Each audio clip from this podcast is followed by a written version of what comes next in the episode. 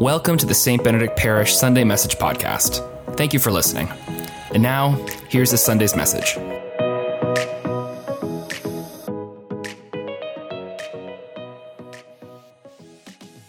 So, I know many of you have been wondering since, uh, since last weekend when it was reported that an Irishman from Cork who came to Halifax in January had won the Bluenose Marathon. I'm sorry to disappoint you, it wasn't me. My fellow countryman, Nathan Ryan O'Hare, won the race. It is part of an ongoing plan we Irish have to take over Halifax. the next step of this plan is, begins on Tuesday when my bishop, Bishop Fintan Gavin of Cork, will be coming to Halifax to see for himself what's been going on here. Here he's pictured with me on my ordination day and my niece Gia looking very happy. He wants to know, okay, how things have really been going for me. And so next weekend he'll be at the 4 p.m. and the 11:30 a.m. masses. So you might meet, you might meet him. Please only say nice things about me. Even if it's a white lies, there's confessions available on Sunday. Okay. Now, speaking of Ireland, uh, I'd like to introduce to you this uh, Irish sport called hurling. And it's a native Irish sport, almost as fast and just as rough as hockey. And uh, growing up in the countryside, there weren't too many options uh, available to us. But if you wanted to play sport, there were two options. Either you played hurling or you stayed at home. Now, I, I love live sports, but I wasn't a particularly gifted athlete, but I was consistent. Consistently on the bench, keeping it warm. Okay. Now, one thing about your local hurling club in Ireland is that it's very clearly defined by its boundaries. So, if you're born in a certain town or village, then you can't play for the neighbouring town or village. So, by its nature, the local hurling club is kind of fixed. It can only grow so much, and it's not exactly looking outwards, it's looking inwards. It doesn't go out to help other clubs improve their hurling skills, for example. So, in a sense, it's, it's designed to be contained, to stay local. The boundaries are fixed, and the expectations are kind of limited because, well, it exists to serve the sporting needs of the local population. And now that's the sports club, so it's fine.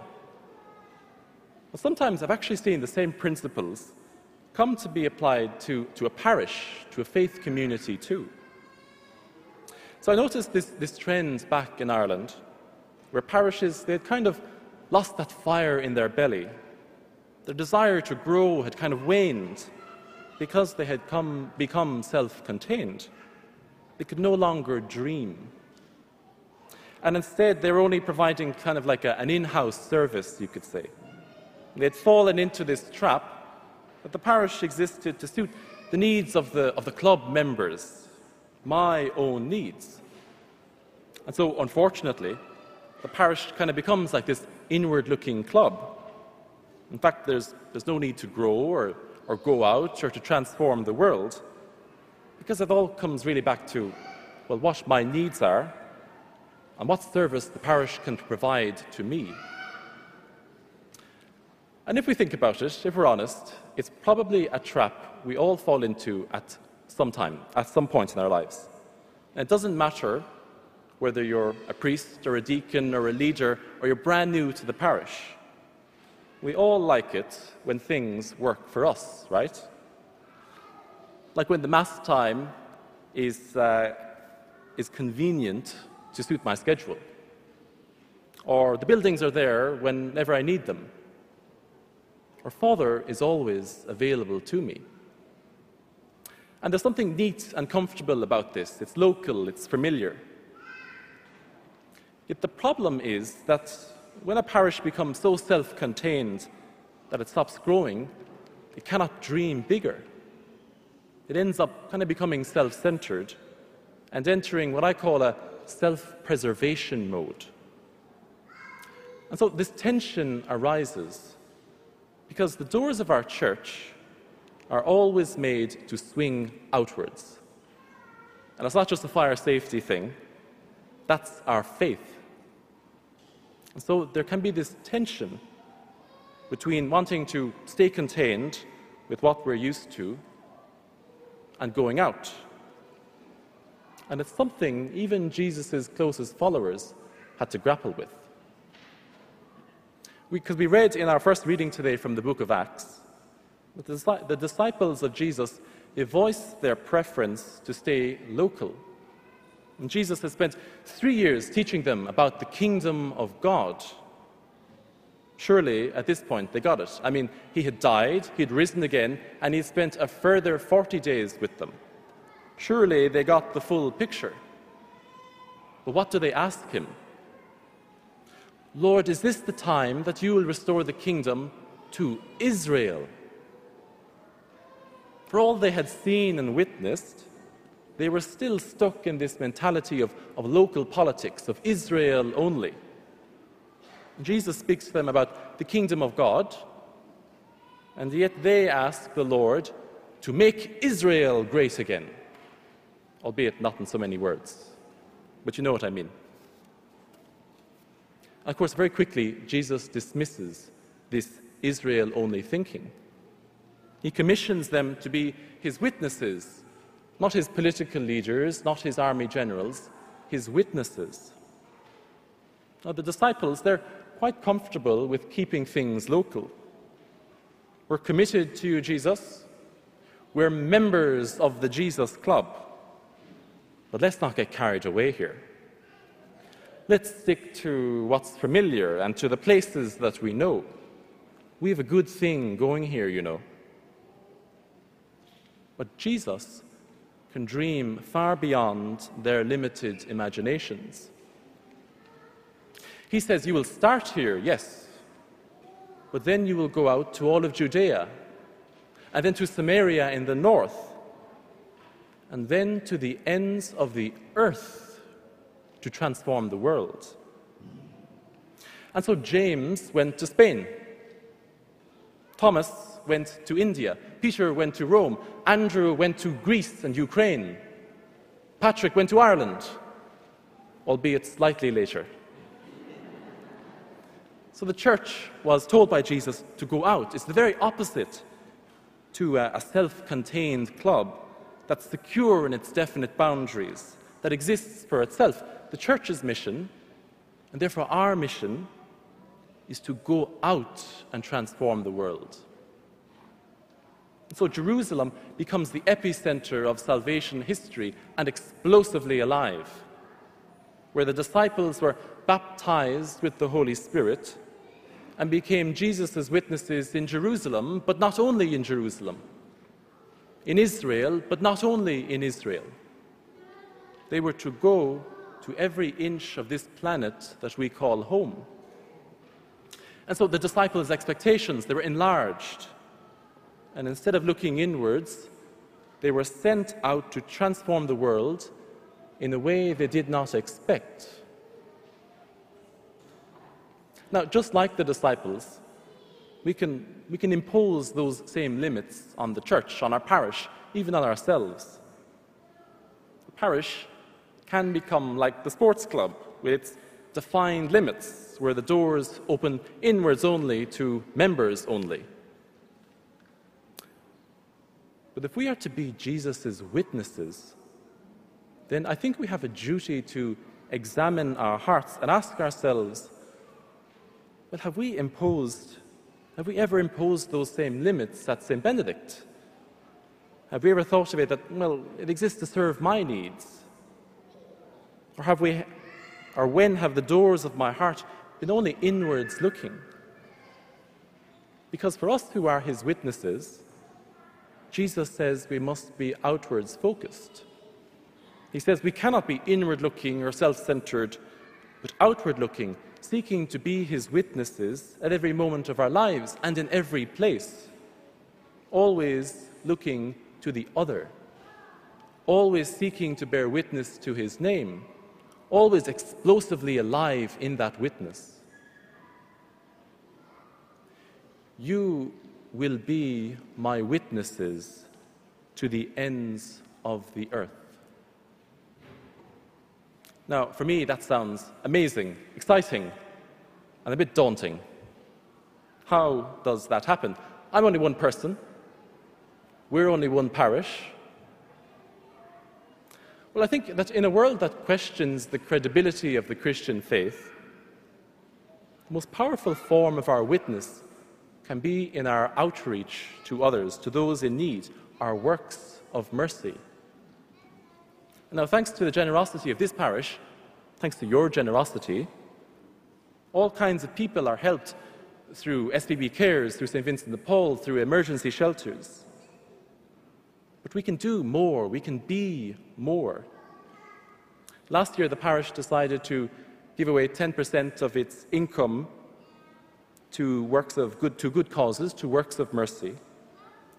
I think this idea is quite amazing. I just came in January and learned about it, and I think it shows your trust in God, your trust in the Holy Spirit, because 10%, after all, is your wiggle room, it's the safety net. But St. Benedict is a model for what happens when a parish shows their trust in, in the Holy Spirit and is reliant on the Spirit. The Holy Spirit becomes your safety net. Think of all the people helped by this. But now imagine if every other parish was inspired to do as you have done and adjust their budgets to give away 10% of their income.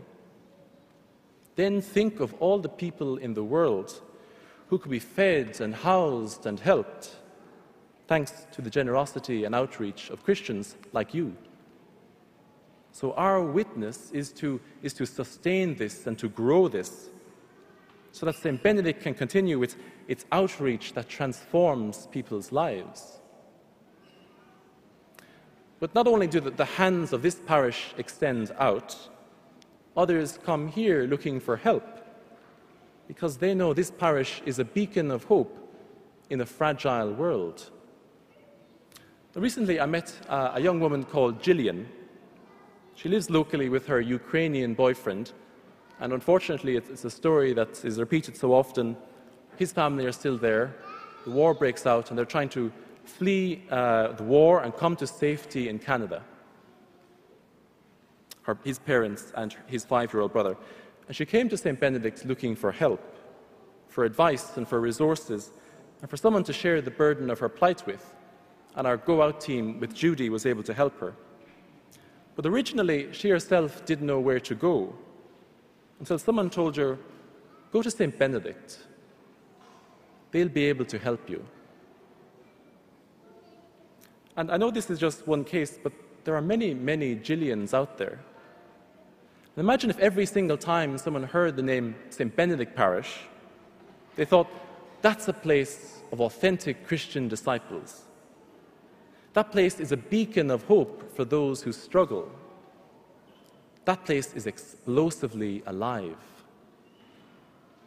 And so, while many other parishes around the world are in this self preservation mode, which really only leads to gradual decline, St. Benedict is a, a, beacon of hope that says to follow Jesus, we are called to go out and to transform the world.